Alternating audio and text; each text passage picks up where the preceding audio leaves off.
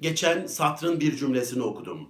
Şöyle söylüyor, diyor ki, benim hayatımda otorite figürleri hiç yer almadı. Ben otorite figürlerine hiç ihtiyaç duymadım. Benim bir süper egom yoktu, bir üst benliğim yoktu. Hayatımda ödül ceza sistemleri olmadı. Tam özgürlük içerisindeydim ve kendi yolumu kendim çizdim. Yaşamak istediğim hayatı kendim inşa ettim. Ve o tam özgürlükle beraber tam sorumluluk da vardı. Hayatımın sorumluluğunu yüzde yüz almıştım ve yeri geldiğinde ağır bedeller ödedim. Kendi karanlığımda, kendi ışığımla yürüdüm. İyi ki de böyle yaptım. Bu hayattan yüzde yüz memnunum, mutluyum. Çünkü bu hayat benim hayatım. Bu varoluşu ben yarattım. Öte taraftan Tevfik Fikret'e bakıyorum. Diyor ki şair, hiç kimseden bir fayda beklemem. Kimsenin bana kol kanat germesini istemem. Kendi gökyüzümde, kendi kanatlarımla kendim uçarım. Beri tarafta Frederick Nietzsche'ye bakıyorum. Tüm otoritelerden sıyrılmış, birey olmayı başarmış, varoluşunu yaratmış bir adam. Diyor ki, yükselecekseniz kendi omuzlarınız üstünde yükselin. Yükselebileceğiniz en güzel yer kendi omuzlarınızdır. Sevdiğim insanlara bakıyorum. Hepsi böyle. Freud böyle, Schopenhauer böyle, Dostoyevski böyle, Rilke böyle, Simone de Beauvoir öyle. Bu insanlar varoluşlarını yaratmış insanlar.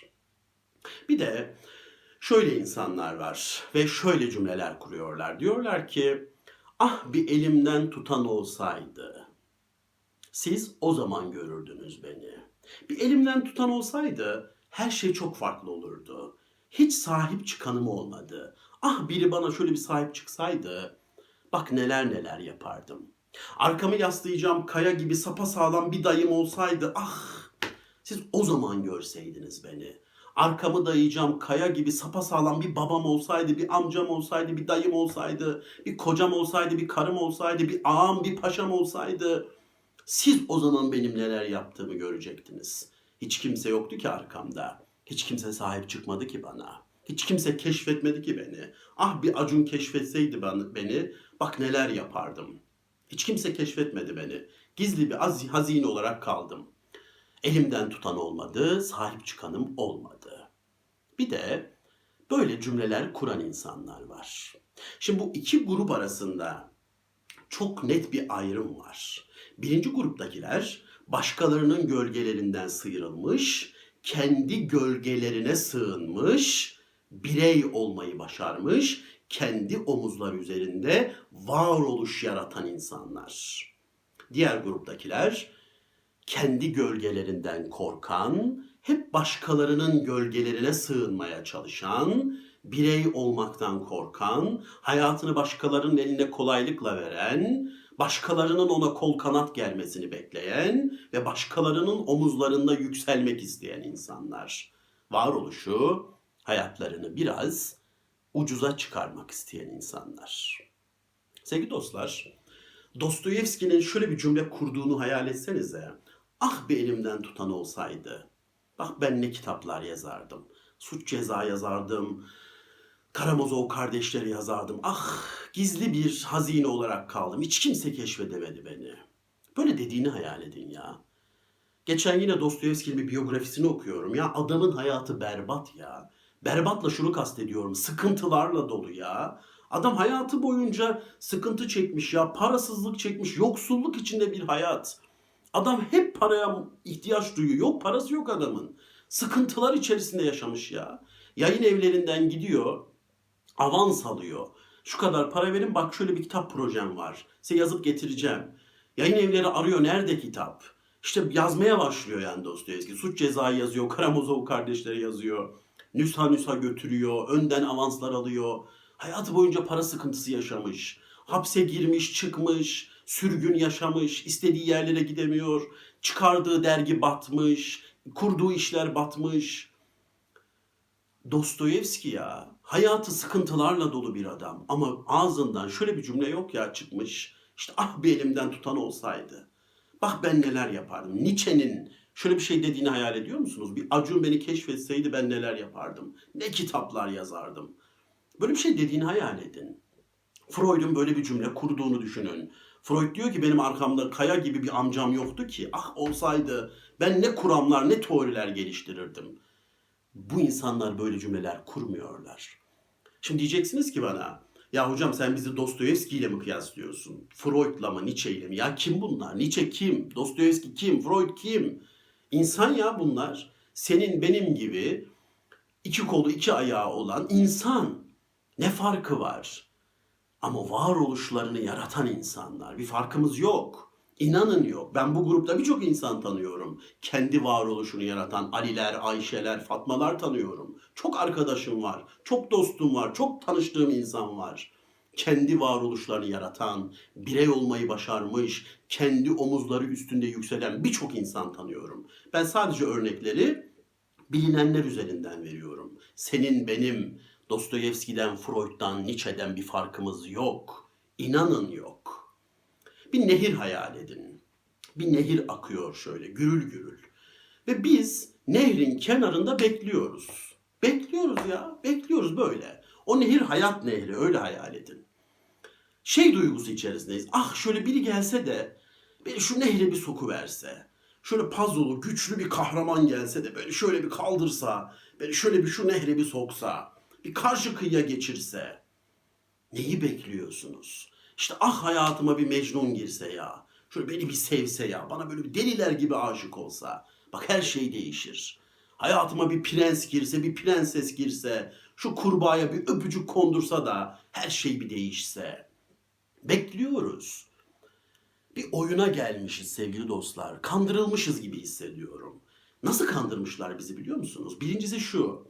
Şöyle bir şeyle kandırılmışız. Hayatınızı güzelleştirmek için çaba harcamanıza gerek yok. Hayatınızı sizin dışınızdaki şeyler güzelleştirecek. Sanki böyle bir şeye inandırılmışız. Hayatımızın sorumluluğunu almıyoruz.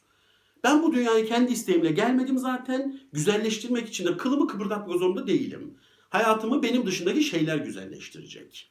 İnanın böyle bir şeye inandırılmışız. Kandırılmışız gibi hissediyorum. Oyuna gelmişiz gibi. Ben hayatımı güzelleştirmek zorunda değilim. Birileri gelip benim hayatımı güzelleştirecek. Buna inanıyoruz. Buna inandırılmışız. Beni birisi kaldıracak, karşı kıyıya geçirecek. Yok ben öyle kalkamam, kıpırdayamam yani. Gelecek birisi, böyle güçlü birisi gelecek. Bir Herkül gelecek hayatıma. Bir Mecnun gelecek hayatıma. Bir prens, bir prenses gelecek hayatıma. Bir buna inandırılmışız. Hayatlarımızı güzelleştirmek zorunda değiliz.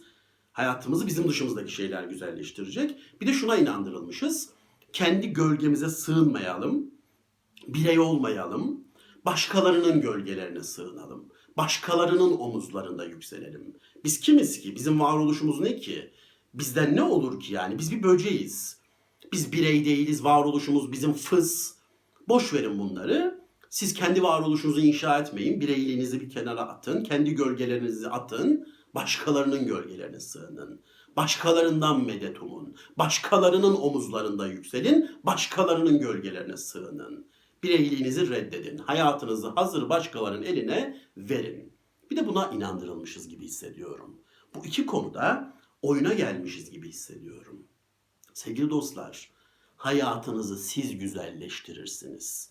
Az önce saydığım insanlar hayatlarını güzel bulmadı. Freud hayatını güzel bulmadı ama o hayatını güzelleştirdi. Simone de Beauvoir hayatını güzel bulmadı ama o hayatını güzelleştirdi. Tevfik Fikret, Freud, Schopenhauer, Dostoyevski bu insanlar hayatlarını güzelleştirdiler. Hayatlarını güzel bulmadılar. Ve de iki, birey olmayı başardılar. Başkalarının gölgelerinden sıyrılıp kendi gölgelerinde, kendi omuzlarında bir varoluş yarattılar. Kendilerine inandılar. Varoluşlarını yarattılar. O nehre gireceksin sevgili dostum. O nehre gireceğiz. Sen, ben, hepimiz. Sıvayacaksınız paçaları. Gireceksiniz o nehre. O hayat nehri.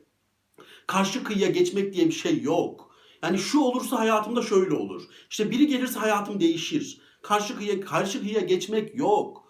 Bir şey, hayat bu, nehir akıyor. Gireceksin o nehre, paçalarını sıvayacak o nehre gireceksin. O suyu hisset, hayatı hisset. Bak buz gibi akıyor su. Ayağına belki böyle keskin taşlar gelecek. O keskin çakıl taşları ayağını kesecek. O acıyı hisset, yarayı hisset. Bak kan suya karıştı, hisset onu. Hayatı hisset. İlerle, ilerle, ak, ak, ak. Bu senin varoluşun, bu senin hayatın. Hiç kimsenin gölgesine ihtiyacın yok. Hiç kimsenin omzuna ihtiyacın yok. Hiç kimsenin gökyüzüne ihtiyacın yok. Kendi hayatında, kendi varoluşunda, kendi omuzların üstünde yükselebilirsin. Kendi gökyüzünde uçabilirsin. Ben insanlara bakıyorum. Herkes birbirine kurtarıcı gözüyle bakıyor. Metroya binin, otobüse binin. Herkes birbirine acaba kim benim kurtarıcım diye bakıyor. Kim benim hayatımı güzelleştirecek? Acaba o mu? Acaba o mu? O ona, o mu benim hayatımı güzelleştirecek diye bakıyor. O da ona, acaba o mu benim hayatımı güzelleştirecek diye bakıyor. Acaba diyor onun omuzlarında mı yükseleceğim? O da diyor ki acaba onun omuzlarında mı yükseleceğim? Herkes birbirine böyle bakıyor. Sen kendi omzuna güven. Sen kendi varoluşuna güven. Ve şairin dediği gibi de hiç kimseden bir fayda beklemem.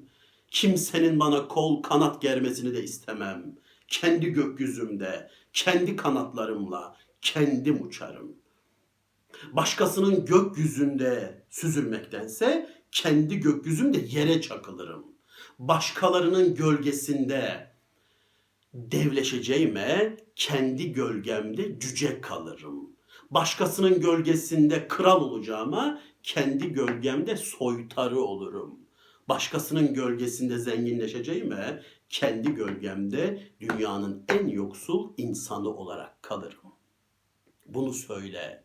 Varoluşuna sahip çık. Hayatına sahip çık. Ve o nehre gir.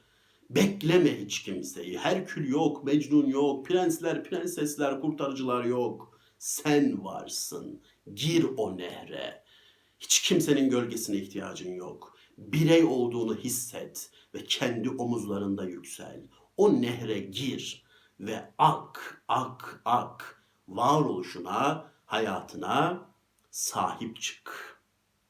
Kendi gökyüzünde, kendi kanatlarıyla, kendisi uçanlara, omuzları üstünde yükselenlere, birey olanlara, varoluşunu yaratanlara selamlar olsun.